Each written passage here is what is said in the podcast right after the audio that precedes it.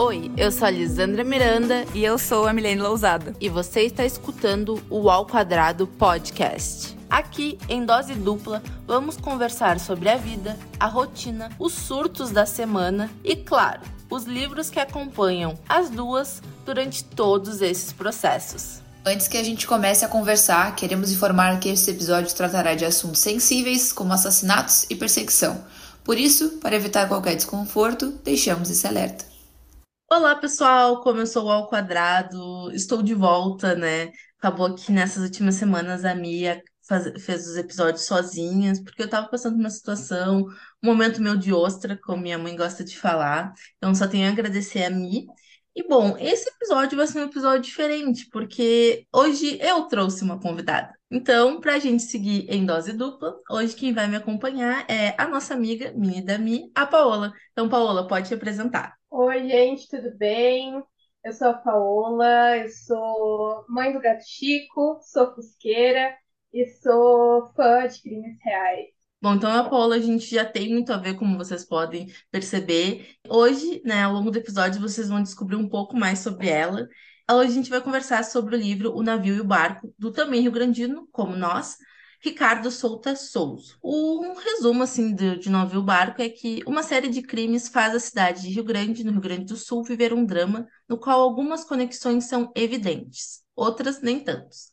Mesclando ficção com fatos, O Navio e o Barco é uma novela policial onde a morte e a vida fletam com o passado, com o presente e talvez com o futuro. Bom, pessoal, então já teve o alerta, né, no início desse episódio, agora a gente vai trazer mais um, porque é importante a gente citar, assim como o resumo já fala. Esse livro ele mescla ficção com fatos, sendo os fatos é que essa história vai trazer elementos da história do maníaco do cassino, também conhecido como Titica, que é um assassino em série brasileiro que atuou cometendo seus crimes na temporada do verão de 1980 a 1999, onde ele assassinou cinco pessoas na Praia do Cassino, em Rio Grande, e também na Praia de Totó, em Pelotas, ele assassinou duas pessoas. Então, essa é uma história muito séria e que a gente vai, né, levar essa seriedade. Então, fica o alerta, porque esse episódio vai ter esse tipo de tema. Agora, já que pesou o clima, Vamos dar uma, uma leveza falando navio barco, né? Então,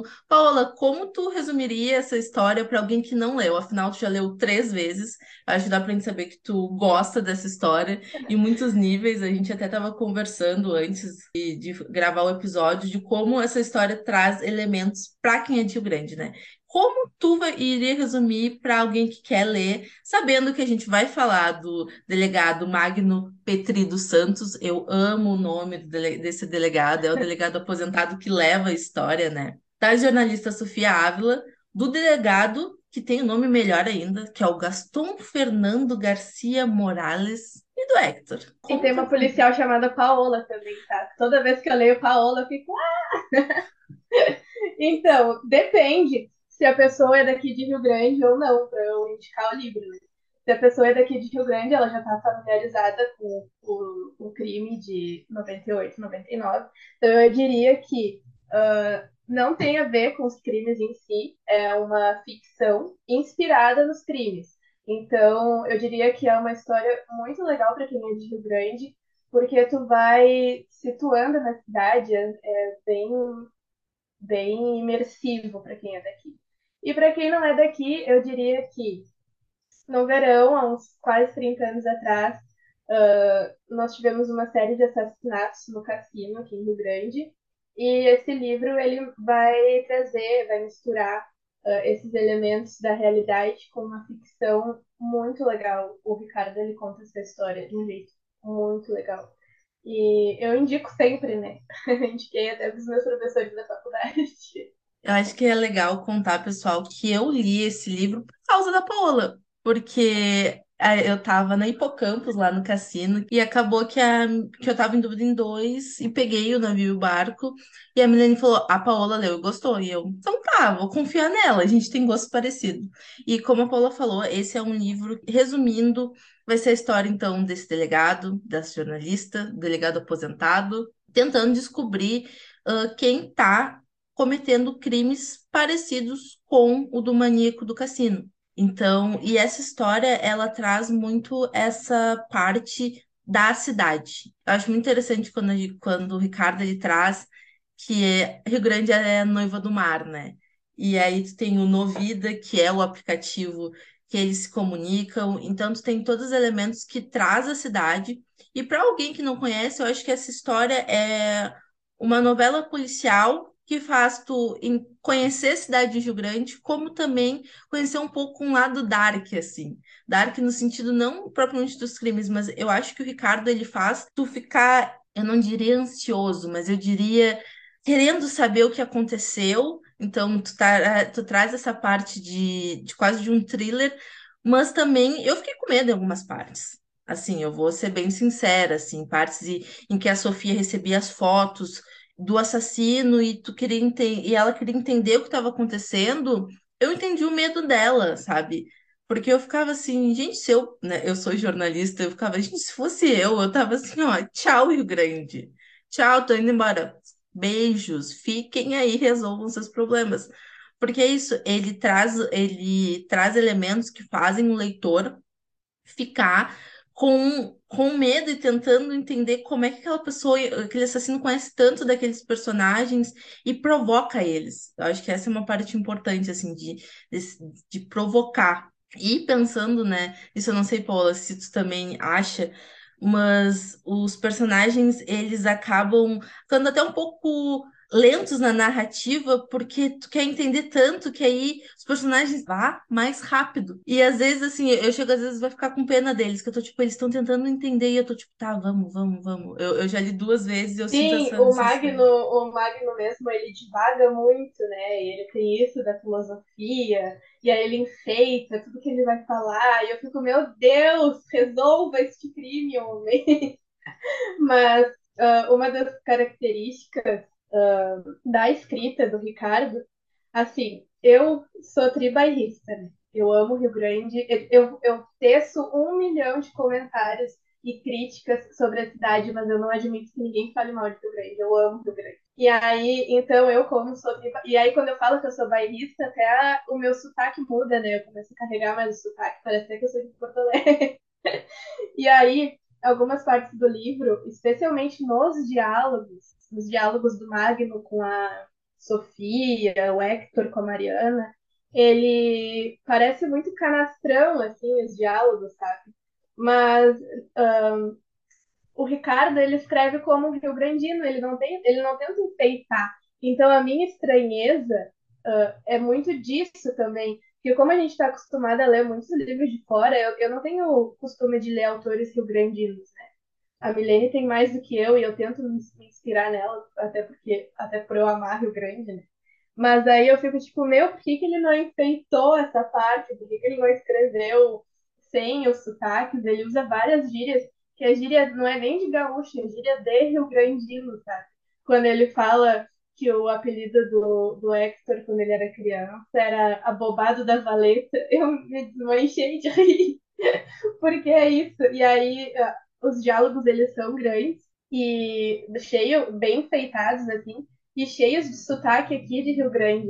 Aí me causou uma estranheza, mas eu amo, assim, eu acho que o Ricardo foi genial nessa parte, porque traz a gente para a cidade, né? Deixa a gente imerso, né? E essa imersão, né, acho que fala da nossa próxima pergunta, que é os pontos que tu te identificou. Eu vou começar assim, que um dos pontos é eu ver a cidade tomando vida numa história. Quando cita virou no, na frente do Calton Club, passou na rua do lado do cemitério, é quase como se eu estivesse vendo, porque é isso que eu faço. Ainda moro em Rio Grande, né? Então acaba que eu passo por, esse, por esses lugares todo dia, eu vou em algum momento.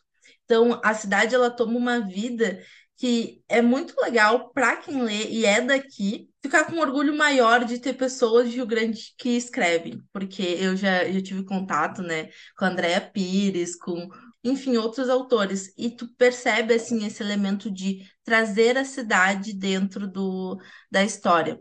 E outra parte, assim, que me, que me encantou um pouco, né, a Mariana, eu acabei esquecendo de citar ela, que é uma das personagens, ela trabalha no lugar, trabalha, se não me engano, no calçadão, se eu não me engano. E isso também foi uma coisa que eu fiquei, caraca, sabe? É algo muito daqui. Coisas, elementos muito específicos que fazem tu ter uma identificação que acaba trazendo uma leveza para a história, né? Porque é uma novela policial e como sendo uma novela, ele consegue te fazer sentir, tu tá na história, tá ali e é como a Paula falou, quando a gente fala que é bairrista, acaba que tu começa o tri, o tu sai assim, ó, num nível muito maior do que sairia em outros episódios. E falando dessa identificação, eu acabei até dando o meu livro físico para minha Dinda, ela mora na Escócia, e quando ela veio aqui a última vez eu falei, ó, toma aí e só pode ler lá. E ela adorou a história por conta dessa identificação, né? Uh, pensando nos personagens, eu lembro que ela ficou assim, ai, mas eu fiquei com medo, né? Ela ficou com muito medo, mais por conta de, tipo assim, ai, é uma história, sabe? Acaba que a história do Maníaco do Cassino virou quase uma lenda, sabe? Quando te dizem pra, que tu vai no, na praia de noite, as pessoas citam isso. E tu fica receoso até. Então, por ser essa lenda, ela diz assim: não, por conhecer Rio Grande foi ótimo, mas aquela história é muito pesada. Ela só falava isso. E eu achei muito legal para ela que estava de fora poder ler uma história que trouxe ela para Rio Grande. Sim, porque a gente que é daqui, olha, a primeira vez que eu li esse livro foi em 2020. E aí, quando tu lê, tu de cara tu te dá conta do que que tá falando, porque o Ricardo ele não te entrega direto sobre o que se trata, né? Mas tu começa, quem é da cidade já ouviu falar dessa história, essa história é quase uma lenda que todo mundo conhece. Tanto que já vai fazer 30 anos que aconteceram a série de assassinatos na praia e as pessoas ainda não vão à praia de noite, sabe? Porque ficou muito marcado, eh, marcou muito a história da cidade, foi bem grave. Mas a gente vai passando pelo, pelo livro e a gente vai identificando os lugares. Para mim, quando ele fala ali ah, que a Sofia morava numa rua famosa pelos bancos, sabe onde é que é? E aí, quando o barco manda mensagem para ela e fala que está olhando ela pela janela, tu imagina estrategicamente onde ele pode estar posicionado para estar tá enxergando ela. E até a praia mesmo, tipo, a praia é gigante, é uma das maiores de extensão, mas pela localização que ele te dá, os moles, a tantos metros à esquerda da estátua de Iemanjá, tu vai te colocando nos lugares, não tem como, é bom demais. Eu acho que uma das coisas para mim, assim, que me marcou muito é a descrição das características físicas do Hector. O que que acontece? Desde que eu li esse livro a primeira vez, lá em 2020, eu gravei as características dele na minha cabeça. E eu tenho uma pessoa montada no meu imaginário. E aí, toda vez que eu tô andando na rua, eu vejo algum homem com as características parecidas e eu penso, esse cara poderia ser o Hector. Toda vez já vai fazer quatro anos. Ano que vem já faz quatro anos que eu li esse livro e eu ando pela cidade e eu vejo alguém parecido e eu penso, meu Deus, poderia ser o Hector. Percebemos que a Paola de, uh, vai fazer agora cinema em Pelotas para poder estar tá produzindo o, filme, né? Ela vai catar rio-grandinos ao redor pela cidade, ali pelo calçadão, e vai trazer a, ó, você que vai fazer parte do filme, já percebemos. Eu acho que é uma coisa legal da gente conversar, acho que vocês não sabem, mas a Paola conhece um pouco e talvez um pouco mais que a gente a história do Manico do Cassino. Não sei, Paola, se tu quer comentar alguma coisa sobre isso, para também a gente entender um pouco de como esse livro uh, também tem sentido para ti já ter lido três vezes, né? Então, a minha história com esse livro, na verdade, Uh, a primeira vez que eu li, eu estava no segundo ano da faculdade, eu sou formada em Ciências Sociais uh, pela Universidade Federal de Pelotas. E aí eu estava no segundo ano da faculdade e surgiu assim a oportunidade de ler esse livro. E aí eu comecei despretensiosamente. E aí o livro, como tu tinha dito antes, ele te prende, tu quer saber cada vez mais o que vai acontecer na história. E o final, ele é muito inusitado tu não, tu não percebe que vai acontecer aquilo no final. E aí eu sempre gostei muito de crimes reais. Eu, eu colocava Discovery ID para dormir, sabe?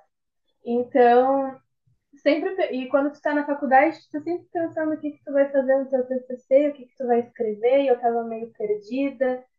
E aí, quando eu fui lendo esse livro, foi me caindo a ficha, assim, eu pensei, cara, eu amo Rio Grande, eu queria fazer algo que contasse a nossa história.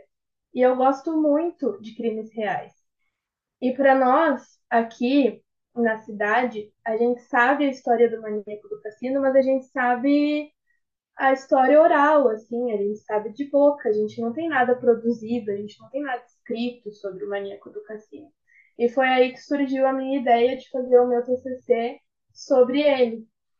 E aí eu fui para um viés mais sociológico, eu não, eu não conto a história dele como uma história mesmo, não é uma narrativa, é uma análise sociológica, é uma análise da biografia dele, contando como que ao longo da vida dele pode ter gerado essas disposições criminais. O, um, até o Magno fala, o Magno policial do livro, ele fala isso, né? A gente tem a justificativa e o motivo, e uma não tem a ver com a outra. Uh, não, a, a vida dele não justifica os crimes, mas a gente consegue entender o motivo. Então, no meu TCC, eu fui até o Memorial do Poder Judiciário do Rio Grande do Sul, eu li o processo dele inteiro, tanto do o processo pelos assassinatos em série quanto o processo anterior, porque o maníaco do cassino ele foi preso duas vezes. Então, eu li tudo para poder escrever o TCC e aí é por isso que eu conheço um pouco mais da história. Aí eu li a primeira vez o livro, que foi que me deu a ideia. Inclusive, eu entrei em contato com o Ricardo, ele me auxiliou, me disse onde eu conseguiria as fontes. O Ricardo foi incrível. Depois eu li enquanto eu estava escrevendo o TCC, para me dar mais algumas ideias, algumas coisas que vinham surgindo. E aí eu li agora para o podcast, e cada uma dessas leituras tem um, uma visão diferente, né? Agora, depois, agora que eu já estou com o TCC uh, defendido, pronto aí no mundo, uh, tu lê e aí tu fica pensando, ah, é verdade, porque tu começa a te lembrar das coisas que tu leu no processo e tal, o link é muito maior. É importante dizer que o TCC da Paola está disponível na biblioteca da UFPEL para quem quiser ler e saber um pouco de tudo que ela estudou assim para tá, para conseguir falar né, sobre, sobre essa história de uma forma muito profissional, vou, vou falar assim. Também é interessante falar que o navio barco está disponível na Amazon para leitura no Kindle Unlimited. E além disso, pode ser comprado em qualquer livraria aqui de Rio Grande, tá, pessoal? Então, que um jabá de onde encontrar essas leituras te convidar, assim, hoje, Paola, foi mais do que só isso de tu conhecer a, a história do livro e ter o, o teu lado profissional, mas também por perceber de como o Rio Grande precisa ter autores que escrevam sobre aqui, né? A gente precisa dessa divulgação. A Milene é uma autora de Rio Grande, vou dizer isso, sendo que ela vai vai, vai me dar um, uns cascudos. Mas é que assim. Sim, ela vai ouvir o episódio e vai brigar contigo. Ai, sei, mas o quê? É assim que funciona, amiga. Né? Hoje a gente tem o Mulherio das Mulheres aqui de Rio Grande que que conversa sobre leitura, faz leituras de, de seus textos, e isso sempre tem o apoio da Hipocampus lá no Cassino, que é essa livraria que ela não chama tu para ficar ali dentro e para conhecer.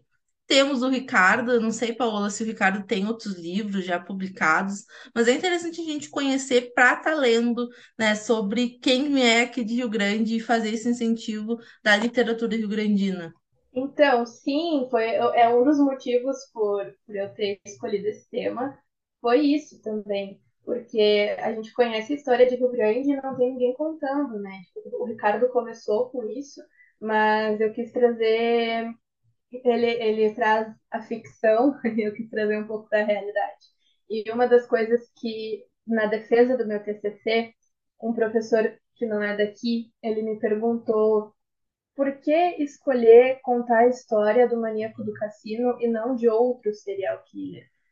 Porque tem outros uh, que foram mais impactantes na história do Brasil e etc., como o maníaco do parque mesmo, por exemplo. E a minha resposta foi porque ele é de Rio Grande, porque alguém precisa contar a história da, da, de Rio Grande, das coisas que acontecem aqui. E, Paula, assim, né, tendo tua perspectiva também como profissional, uh, tu acredita que narrativas como essa incentivem de forma negativa? Acho que isso é uma parte de quem gosta de crimes reais, gosta no sentido de consumir uh, entretenimento sobre. Tu acredita que tem algum incentivo negativo? como tu pensa sobre esse contexto, assim? Porque é isso, né? O barco vai falar muito sobre Rio Grande, vai falar de uma forma muito poética, que é muito bonito, vai fazer tu rir, vai fazer tu ter medo, vai fazer tu ficar chocado, e também vai trazer elementos dessa da história, né, do Maníaco do Cassino. Não, o livro do Ricardo, ele é uma ficção, né? Tipo, se, se tu fores te inspirar em algo, tu já tem o próprio crime do maníaco. Mas o livro do, do Ricardo, não, ele é uma, uma obra ficcional, ele é, enfim, não, não, não teria porquê, eu acho que a pessoa tem que estar tá muito distorcendo o que o Ricardo fala nos livros dele para entender dessa maneira. Não é para trazer nenhuma justificativa, não é para fazer nenhum incentivo, é só para te contar a história, porque a realidade ela existe. Eu acho que isso foi uma das coisas que eu mais concordo com a Paola, de quando ela falou que ela trouxe a realidade, porque assim, na, na parte da sociologia, provavelmente vocês trabalham, né, com a realidade, então com a sociedade. Então, é nessa intenção de trazer a sociedade não endeusando nunca, sabe? Então, eu acho que quando a gente fala que a gente gosta de true crime, é nesse sentido, né? True crime, crimes reais. Vamos, vamos deixar Exato. é, Uma da, das minhas maiores preocupações enquanto eu escrevi o TCC e preocupações dos meus professores também era estar romantizando isso, que é algo muito sério. E quando a gente fala que a gente gosta, não é que a gente incentiva, que a gente é entusiasta. É um conteúdo que a gente gosta de consumir. E eu tenho certeza que o Ricardo deve ter se pensado várias vezes sobre isso, sobre não romantizar a história, porque, cara, é uma coisa séria. Uh, isso mexe com a vida das pessoas, sabe? É algo que impacta a cidade até hoje. Uh, as famílias das vítimas também até hoje sofrem com isso, não tem como. Da mesma forma que quando eu fui escrever o meu TCC, eu tive todo o cuidado para não cair nisso de estar, tipo, uh, endeusando, incentivando, etc as coisas aconteceram e elas estão aí. Eu acho que é, é importante a gente contar para não cair no, no esquecimento. Que muitas pessoas que eu já conversei que leram, né, outros leitores, falaram: "Ah, esse livro, ele não fala direito como é a polícia de Rio Grande, sabe? Coisas muito específicas da prática que eu não concordo, sabe? Eu acho que essa ficção é para te trazer uma história, é para te contar uma narrativa, para te deixar é para ser eletrizante, trazer uma a perspectiva dos personagens atrás desses desse assassino e não propriamente de ah, sei lá, como funciona uma investigação. Como funciona? Sim, tem, tem toda uma licença poética. Até ele criou um aplicativo para o livro, eu acho isso genial. E aí, agora eu já li todas essas vezes, e aí agora quando eu estava lendo por último, eu fiquei assim, nossa, mas por que, que eles não rastreiam o IP do, do barco? e aí, depois, um, umas páginas mais na frente, ele diz que não dava para rastrear porque era bloqueado. E aí, tipo, tu, tipo, tu cai nessa de, tipo, capaz, eles iam conseguir rastrear assim. Mas aí, tu, tu te lembra que não, é uma licença poética, faz parte da história, não tem que ter a ver com a realidade. E eu até, eu não lembro se no, no livro explica por que que se chama Novida, porque assim, eu, eu não lembro se explica, porque é uma coisa que eu queria muito perguntar para o Ricardo da onde surgiu o nome, porque eu acho muito interessante. E eu acho que ele ter criado esse aplicativo, assim, que parece até um, até um Facebook da vida, eu, eu conseguia, gente, eu conseguia lembrar muito dos grupos que tem aqui, sabe? Rio Grande Atento, sabe? Eu imaginava um Grande Atento da vida. Então, eu, pra... eu acho que ele não explica o porquê, mas tem uma passagem que o Magno fala que ele entende como não vida. o Magno sempre muito amargurado. E mas aí... eu me identifico horrores com ele, tá? Com essa melancolia dele, essa solitude, o mau humor, a obsessão por crime. Ele sempre suspeitando e tendo teoria de tudo, assim, fica claro que ele, ele é o policial, eu sou pesquisadora, né, cada um na sua área, mas a gente tem as mesmas paranoias, assim, eu acho muito engraçado. Eu acho que eu vou mais pelo lado da Sofia, mas também não sou a pessoa mais de rede social, assim, a minha rede social é o e-mail, então eu, eu deixo, eu, eu entendo o Magno. Então, o Hector, eu acho ele muito parecido com o Magno, né? Eles são essa parte dos dois gostarem de filosofar e não gostar de ninguém, que todas as pessoas são idiotas e, e ele é muito inteligente como o Magno também, né? Apesar dele fazer umas burricezinhas de vez em quando, ele é muito inteligente, perspicaz, assim. Eu acho que o contato dele com a Sofia é muito interessante, o jeito que ele articula. No final do livro, tu entende o motivo, de novo, né? A justificativa e o motivo. Tu entende o motivo e tu fica, cara, claro que ele ia fazer isso. Tipo, era óbvio. Eu gosto, eu gosto bastante, assim, de como o personagem do Hector, ele é construído. Tu consegue identificar várias pessoas ali, né? Tipo, ou essa pessoa poderia ser o Hector. De novo, eu tenho que parar com isso. Ó. Todo mundo pra mim é o Hector em Rio Grande. Já sabem, se mandem e-mail pro e-mail da Paola que ela vai te botar no, no elenco. E eu não sei, assim, Paola, mas se tu pudesse ranquear, quais são os seus personagens favoritos, assim? O meu primeiro favorito é o Magno, não tem como. Eu gosto muito dele. Depois do Magno. Ah, eu sou eu, muito óbvio, assim. Eu vou fazer um, um ranking óbvio. É o Magno, a Sofia, o Hector. Eu gosto muito da Mariana. Eu sinto muita dó dela. Porque quando tu começa a. Vou fugir um pouco do ranking, tá? Mas quando tu, tu lê sobre os, os serial killers, tu consegue perceber um padrão. Isso quem diz é o FBI, não sou eu. E aí tu, tu vê que o Ricardo ele estudou isso também. Porque o padrão do Hector, ele é ele é muito claro, assim, e aí o jeito que ele engana ela, o jeito que ela tenta se aproximar dele, etc. Consegue identificar isso em outras histórias de crime, sabe? E aí eu tenho muita dó dela. E aí eu fico pensando, será que se fosse eu no lugar dela, eu perceberia? Ou essa paixão que ela sente por ele, será que isso me deixaria mais cega, assim, também? Tipo, jamais que eu ia ficar todo esse tempo com o cara e não ia abrir o baú que ele guarda no guarda-roupa, sabe? Tipo assim, eu ia infernizar até ele me mostrar o que é aquele baú. Então eu tenho muita dó dela, eu gosto dela, com certeza ela tá ali no meu top 5 em quarto lugar. E eu vou colocar a Paola em quinto, porque toda vez que eu lia o nome dela no livro eu ficava emocionada, tá? O Ricardo tem que manter isso no próximo livro dele, tem que ter uma Paola, já sabemos. Eu colocaria a Sofia, porque é óbvio, para mim, pelo menos.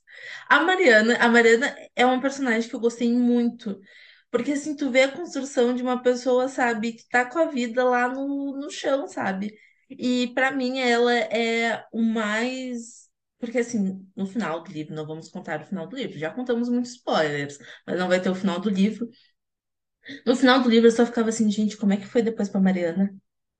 Oi, oi, oi. Oi, voltou. Oi, travou, voltou. Desculpa, eu tava falando da Mariana, da situação depois dela.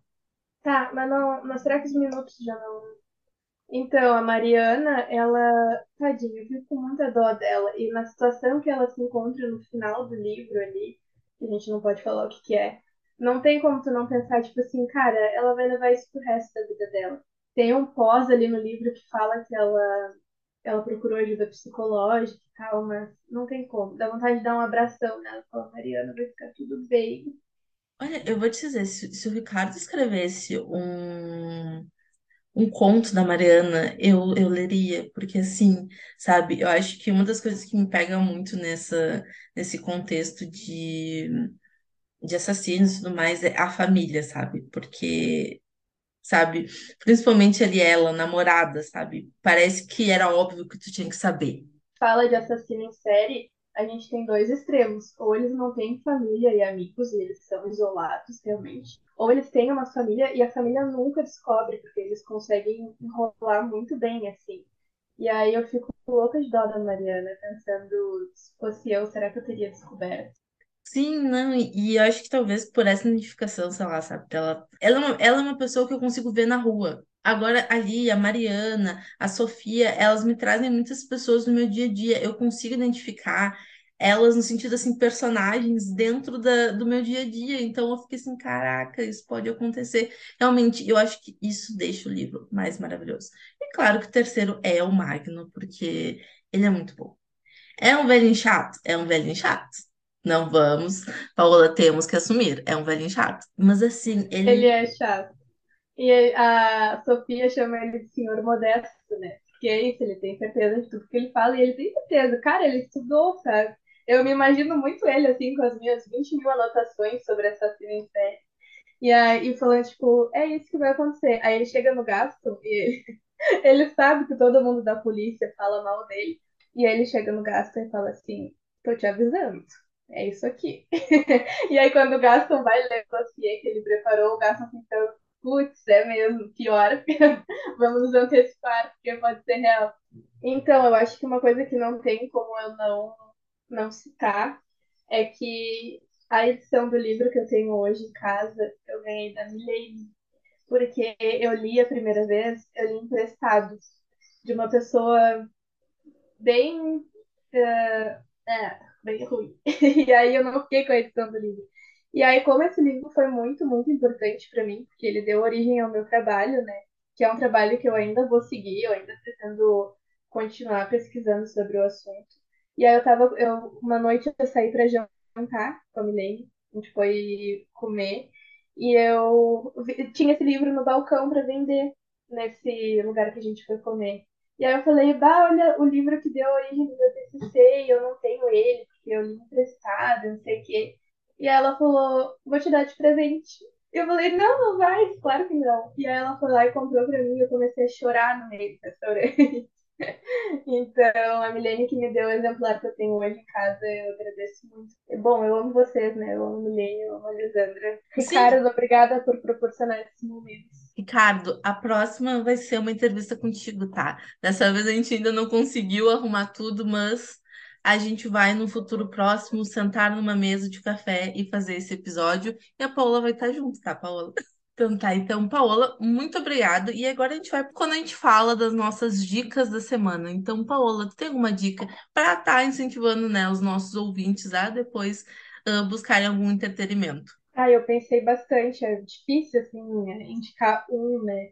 Mas um dos que eu ia indicar, tu comentou no meio do episódio, aí me quebrou as pernas, assim, mas eu vou indicar mesmo assim, que é o, modo, o livro do Modus Operandi, da Carol e da Mabê, porque ele é um guia de true crime. E eu acho que para quem quer começar uh, e entender um pouco mais sobre isso, ele é perfeito, assim, ele é meio que um beabá para tu entender o, como funciona tanto o assassino quanto as investigações, etc. Eu acho que ele é bem bom para quem quer começar a ler sobre isso.